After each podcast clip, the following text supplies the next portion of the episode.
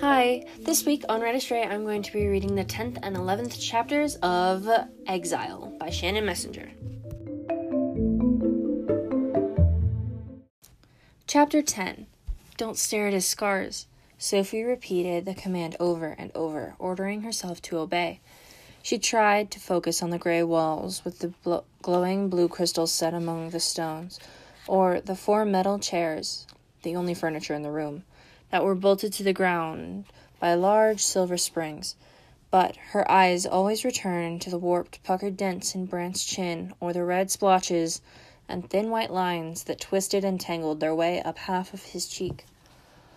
He hacked a wheezing cough, covering his ruined mouth with a hand that was red and raw.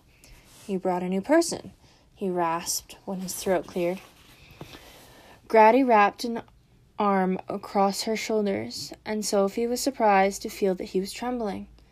Yes, this is Sophie. She lives with us at Havenfield now. Brant smiled, making his lip fold into the mottled lumps of flesh around it. Sophie dropped her eyes to the yellow orange shirt he wore, with long, floppy sleeves and a tie around the middle. It looked a bit like a bathrobe. Brant coughed again. How very unexpected. Before anyone could reply, he pointed at the satchel Edaline clutched against her stomach. Is that for me? Edaline crossed the room to where Brant sat and placed the satchel in his lap. You know I never forget. The fabric shredded as he tore into the sack the way a small child might open a present, revealing a round silver box. Custard bursts! Edaline smiled chocolate, butterscotch, and lushberry. I made them this morning. Brant pried open the lid and pulled out a square purple puff that looked a bit like a colored marshmallow and took a bite. Pink juice dribbled down the scar on his chin as he smacked his lip and stuffed the rest in his mouth.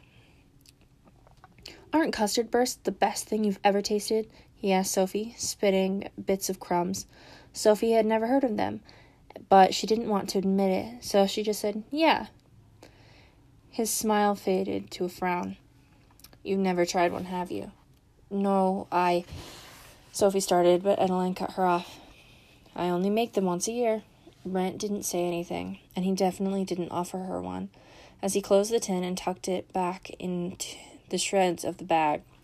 Sophie stared at her feet, counting the blisters peeking around the edges of her shoes. Seven separate welts had already formed, and she was sure there were more to come but they stung less knowing than knowing Edaline had a special treat she'd never shared with her. Brant hacked another wheezing cough, shattering the silence. Are you sick? Edaline asked. Don't! he shouted as she reached out like she wanted to check his forehead for fever. He curled his knees into his chest and wrapped his arms around his legs, forming an impenetrable ball. I'm fine. His voice sounded hoarse, though. Sit, he ordered, motioning to the three empty chairs. Tell me what's happening happened over the last year. Clearly there have been some changes. Sophie sank into a springing chair, surprised to discover it was actually comfortable. The metal was soft somehow, molding to her body like a cushion would, but it was cold. Or maybe the chill had more to do with the way Brant's pale eyes had focused on her again. They were more of a gray than a blue, and they were framed with thick lashes, the same jet black as his hair. She realized then that Brant would have would have should have been good looking, but the fire had ruined him. Don't stare at his scars. I've seen you before, he muttered, still studying Sophie. You have? He nodded as his eyes traced every inch of her face, finally settling on her neck. His metal tin of custard bursts clanged against the ground as he lunged for her. Sophie shrieked and tried to block him, but he pinned her shoulders to the chair with one arm while his other arm tore at her cape. That's mine! he shouted as Grady yanked him away and tossed him to the far side of the room. What's gotten into you? Grady yelled as Brant cowered in the corner, muttering, Mine, to his fist. Edaline rushed to Sophie, checking her for injuries. Are you all right? She asked. Sophie nodded, not quite able to speak yet. She kept one eye on Brant as she adjusted her clothes, frowning when she noticed something missing. He stole my family crest. Brant kissed his fisted palm, and Sophie noticed the tiniest speck of a yellow sparkle peeking t- between his fingers.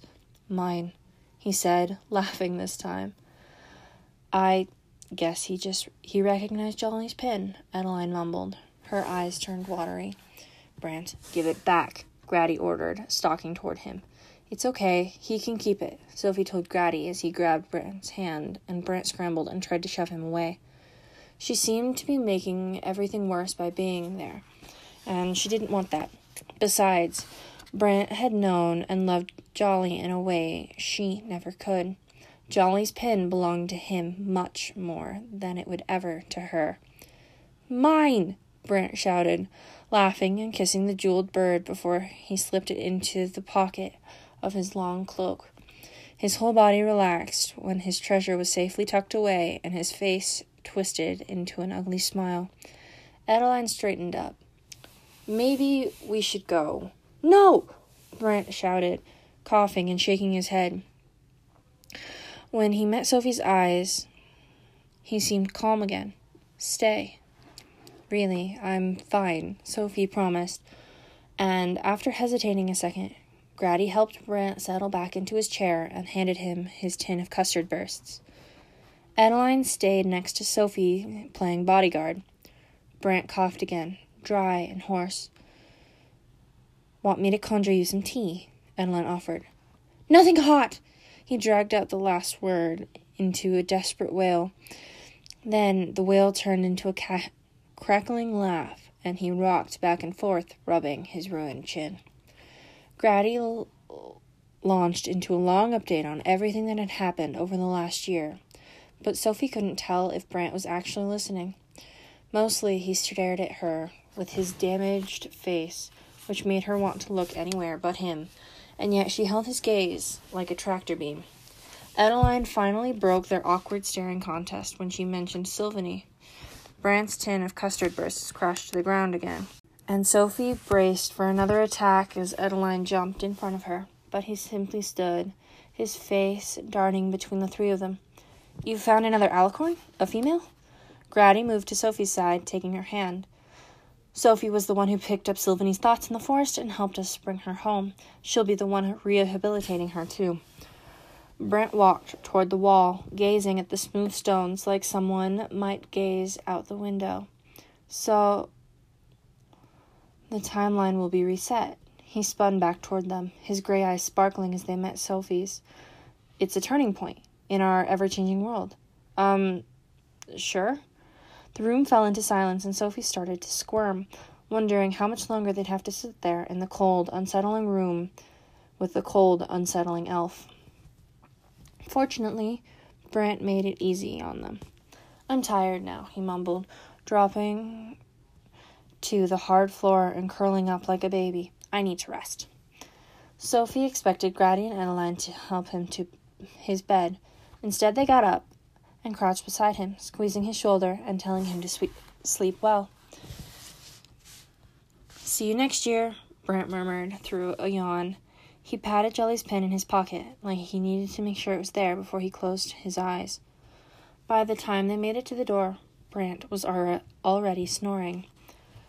You sure you're okay? Grady asked for the third time as they climbed the steps to their bedrooms at Havenfield. Sophie forced a smile, hating that she'd gone to support them and somehow ended up worrying them more. It was hard, like you said it would be, but I'm fine, I promise. I just want to go to bed. You're not going up there to try and figure out the Black Swan's clue, are you? Grady folded his arms across his chest. The sun was barely setting, and none of them had eaten dinner, but Sophie was ready for the emotional day to be over.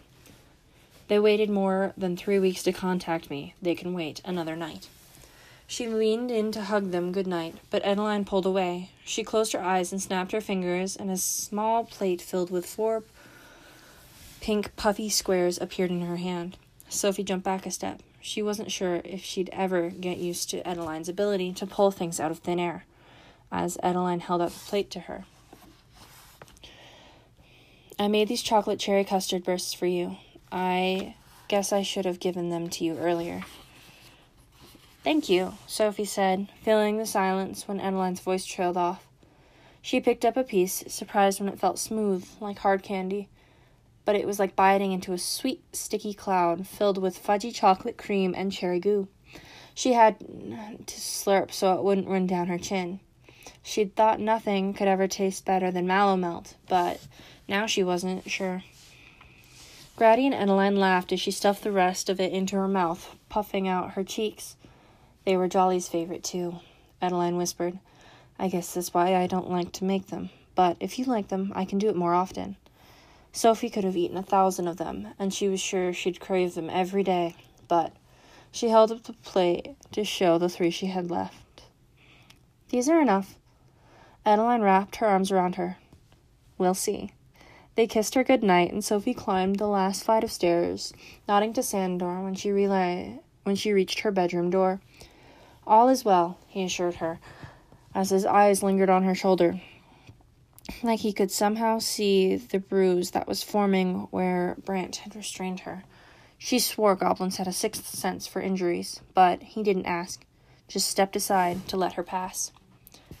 As soon as she set foot in her room, low music started playing human music, an old song she'd listened to hundreds of times growing up. Dex stopped by, Sandor explained behind her. He left something to cheer you up. Oh, part of her had hoped the black swan was making contact again. But when she spotted Iggy's cage, which had been moved from its small table against the wall of windows to the center of her bed, she forgot her disappointment. Iggy, or she assumed it was Iggy, was now a puff of pink frizzy curls. Dex must have fed the tiny imp one of his special hair growing elixirs, which Iggy didn't seem to mind at all. He was having a lot of fun chasing his pink ringlets around and around. Her iPod had been propped up against the cage, and when the song ended, Dex's face filled the screen. Hey, Sophie, he said, flashing his dimpled grin. I thought you might need a laugh after today, since I'm sure it wasn't easy. He looked down, biting his lip, before he added, My mom told me this morning that we might have trees there. Did you see them? That's kind of weird, don't you think? I mean, well, never mind. I'll guess you I guess you'll tell me about it if you saw them. And here's hoping mine captured my stunning good looks. He smiled again, though it looked a little sad.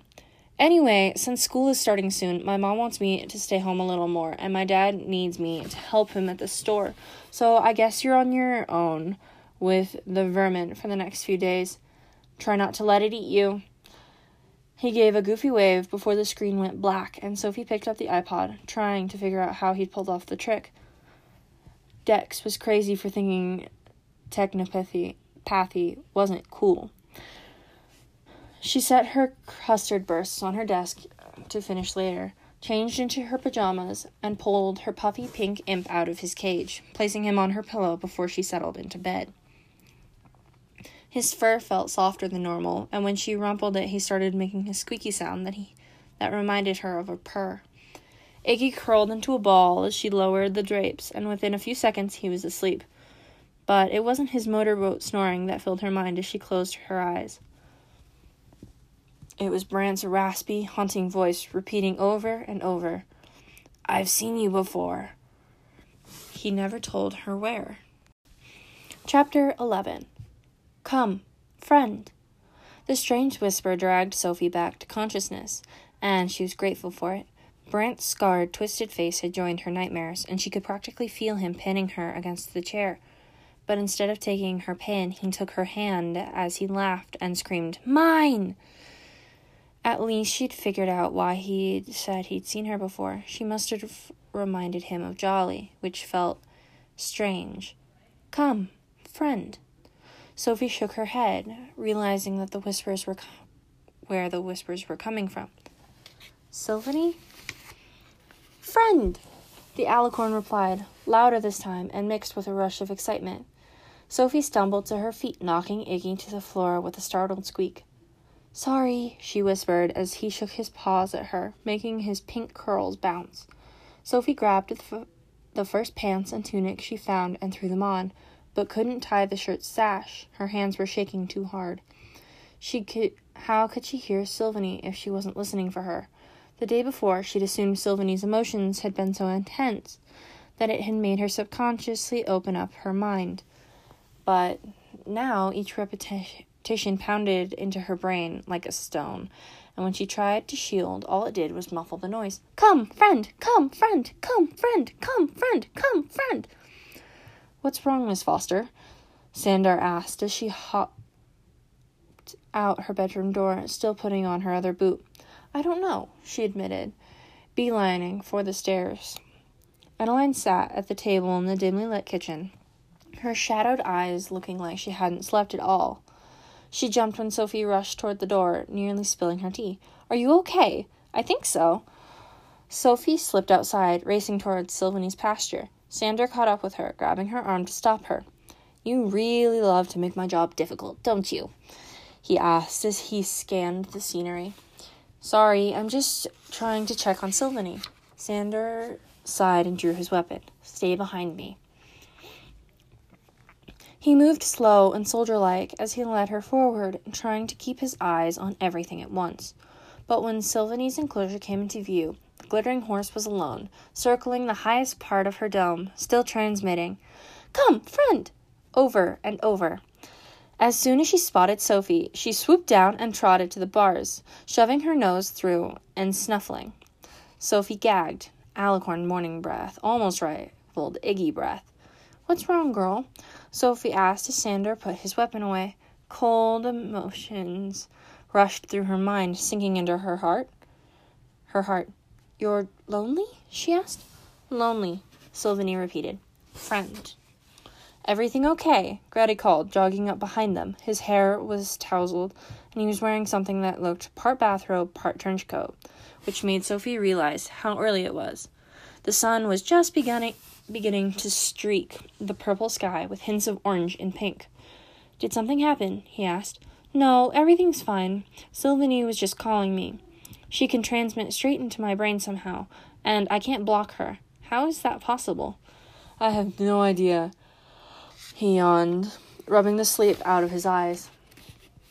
I'll guess you'll I guess you'll have to ask Tiergan about it when Foxfire starts. Sophie nodded, trying to stay calm as Grady, but she didn't f- like feeling other voices in her head. It was worrying enough that Fitz could do it. Now Silveny could too. Wasn't her mind designed to be impenetrable? How are you doing this? She transmitted, stroking Silveny's velvety nose. Friend, lonely, friend, was the only reply. Sophie sighed. Do you think we should move her into the sanctuary so she can be with the other alicorn? She's already on a vegetarian diet. Redding a creature for relocation takes much more than changing what they eat. They need to be well adjusted to captivity, that they no longer have any desire to leave. Plus, the sanctuary is a very delicate ecosystem. Introducing the animal too early could destroy the careful balance we work so hard to maintain. We need to test her to make sure she's not carrying any diseases, and we need to make sure she isn't aggressive with other animals. And most important, she needs to be willing to trust people other than you. Grady stepped closer to Silveny. Closer, and Silveny reared back. Sophie frowned. Silveny had let the hex get close to her, though that had probably made it worse, since they'd restrained her in that terrible harness. Sorry, girl, Sophie said, rubbing Silveny's cheek. You'll have to stay with me for a little while longer. A new feeling poured through Sophie's mind, one that made her feet itch to run. I think she's restless. Maybe we can we need to get her out of the enclosure. Silveny whined, like she agreed. Grady shook his head. We can't risk that. She'll fly away. I don't think she will. We still can't chance it. The council has trusted you, trusted us with a tremendous responsibility by leaving Silveny in our care. She's incredibly important to our world. Sophie stroked Silveny's chin. I just hate seeing her locked up, almost as much as she hated Silveny's incessant transmissions. Silveny, please, quiet. She tried to think of an image to explain the sentence, but how did a picture convey the absence of sound? It didn't matter. Silveny was insistent, stamping her hooves and transmitting her commands. We have to do something to calm her down. She's giving me a migraine. Why don't you go into the enclosure with her? Sophie doubted it would be enough, but it was better than nothing. Treat? she asked Silveny as she grabbed a fistful of swizzle spice from the nearby pile. She threw the stalks as far as she could, and when Silveny trotted after them, Grady unlocked the gate and she rushed inside. By the time the distracted horse realized what was happening, the gate was safely latched again. What now? Sophie whispered as Silveny eyed her, sniffing the air for more treats. You're the one who has a special connection with her. Yes, but having a connection didn't mean she knew how to entertain a large, glittery horse. She couldn't exactly play fetch. She settled for calling Silveny to her side and rubbing her shimmering fur until her mood mellowed. It's so strange that you can use your telepathy on her, Grady murmured. I just tried mesmerizing her and it had no effect at all. I wonder what they did to your mind to make it work that way. Sophie cringed. Sorry, I didn't mean it like that. It's okay. I know I'm a freak. You're not a freak, Sophie. Come on. Everyone thinks it. Not me. Right, sure. She pulled her hair around her face, wishing she could hide. I know it's hard. Do you? Silveny whinnied at the shouted question, and Sophie reached for her. Sorry, calm. Calm, Sophie Silveny repeated, filling Sophie's mind with warmth again. I do, Grady said quietly, and the sadness in his tone made Sophie turn to look at him. It's not exactly easy being a mesmer. Now he had her attention. When she'd first met Grady, he went out of his way to avoid telling her what his ability was. But she thought that was because the council had always was always pursuing him about it, not because he didn't like it. Kids at school didn't trust me after I manifested, told me they didn't want me messing with their minds. Others would lie to get out of detention and say I made them do whatever they got caught doing. And when I got awards or prize praise, they'd claim I used my ability to cheat. Even Edaline's parents teased me when we got engaged, said they should find a way to make sure I hadn't mesmerized her into marrying me. They meant it as a joke, but Sophie felt the same way when people teased her about being an inflictor, even when they were just having fun. Being powerful worries people, Sophie. It's unfair and it hurts, but can't you understand why it happens? She kicked the ground. She could, but that didn't mean she liked it. You've had a huge burden dumped on you. Trust me, no one understands that better than me. I wish I could make it easier, but I can't except to tell you the same thing my parents told me when I would get so angry I wanted to throw stuff. They'd say, Someday your ability will do big things, and the world will be grateful to have you. The words should have been comforting, and they were, except,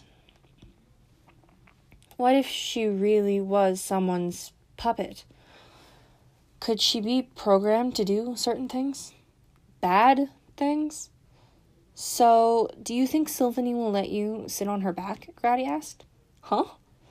If you're going to be working with her, you're going to need to learn how to ride her. Sophie had a feeling he was just trying to distract her and cheer her up, but it would be fun to ride an alicorn. Then again, she was suddenly realizing how very large Silveny was, and how very high off the ground her back was. How do I even get up there? Can you get her to kneel down? Maybe. Kneel, she transmitted, sending Silveny an image of the position she meant. She had to repeat it three times before Silveny lowered her head and bent her front legs. Amazing! Now, just make sure she's calm and climb on. Sophie stared at the crouched horse. What if I fall? We have Elwin on standby. Very funny. Come on, aren't you always saying we worry too much and never let you take any risks? Well, here's your risk. It was strange to have Grady so relaxed about her safety, though he did regularly ride around on mammoths and dinosaurs, so this wasn't exactly out of the ordinary. But he never had her do those things. Of course, Silveny was a glittery ring- winged horse, not a Tyrannosaurus Rex. So she sucked in a breath for extra courage, sent Silveny image of what she was about to do, and slowly stretched one leg over the horse's neck. Silveny raised her head as she straightened, sliding Sophie's down to the dip in her back just behind her wings.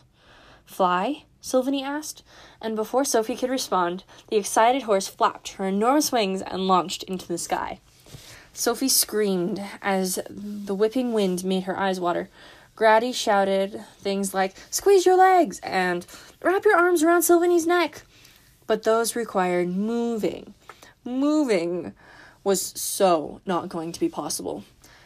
After what felt like an hour, but was probably only a few seconds, Sophie managed to get a white knuckle grip on Silveny's mane, coiling the ends around her wrists for extra support. With her panic at a slightly more manageable level, she realized they were circling at the top of the domed enclosure. Silveny was flying low enough to avoid the thick purple bars, but Sophie ducked anyway. Here, Silveny, Grady called, running into the enclosure and holding out a handful of swizzle spice. Come down for a treat. Silveny ignored him. Apparently, terrifying her only friend was better than snacks. Order her to land, Sandor called.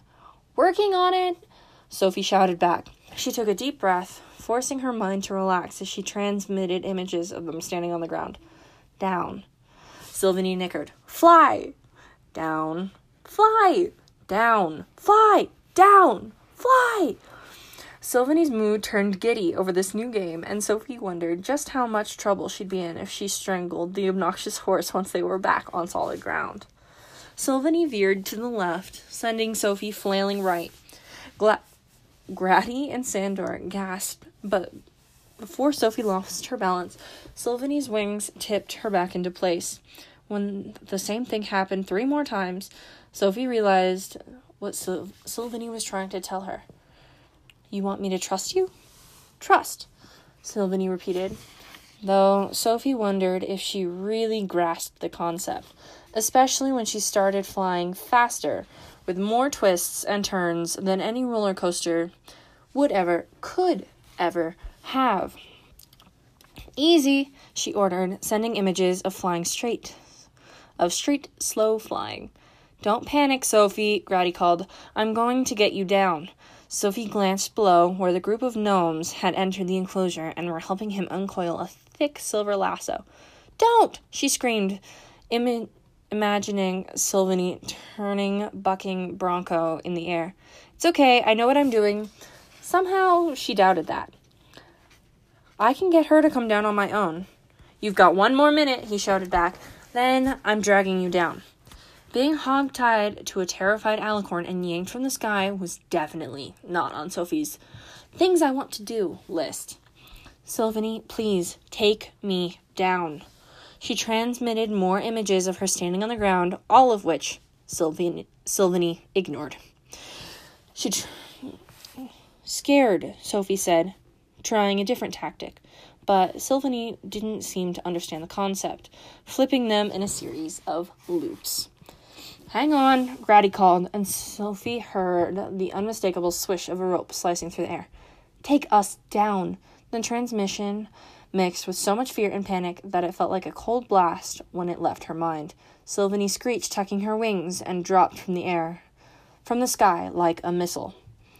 Sophie squealed and braced for impact, but at the last possible second, Silveny leveled off and touched down, stopping so abruptly it sent Sophie tumbling forward. By some miracle, she managed to land on her feet. But her legs were shaking and her head was spinning so fast, she stumbled and collapsed right into a pile of alicorn manure.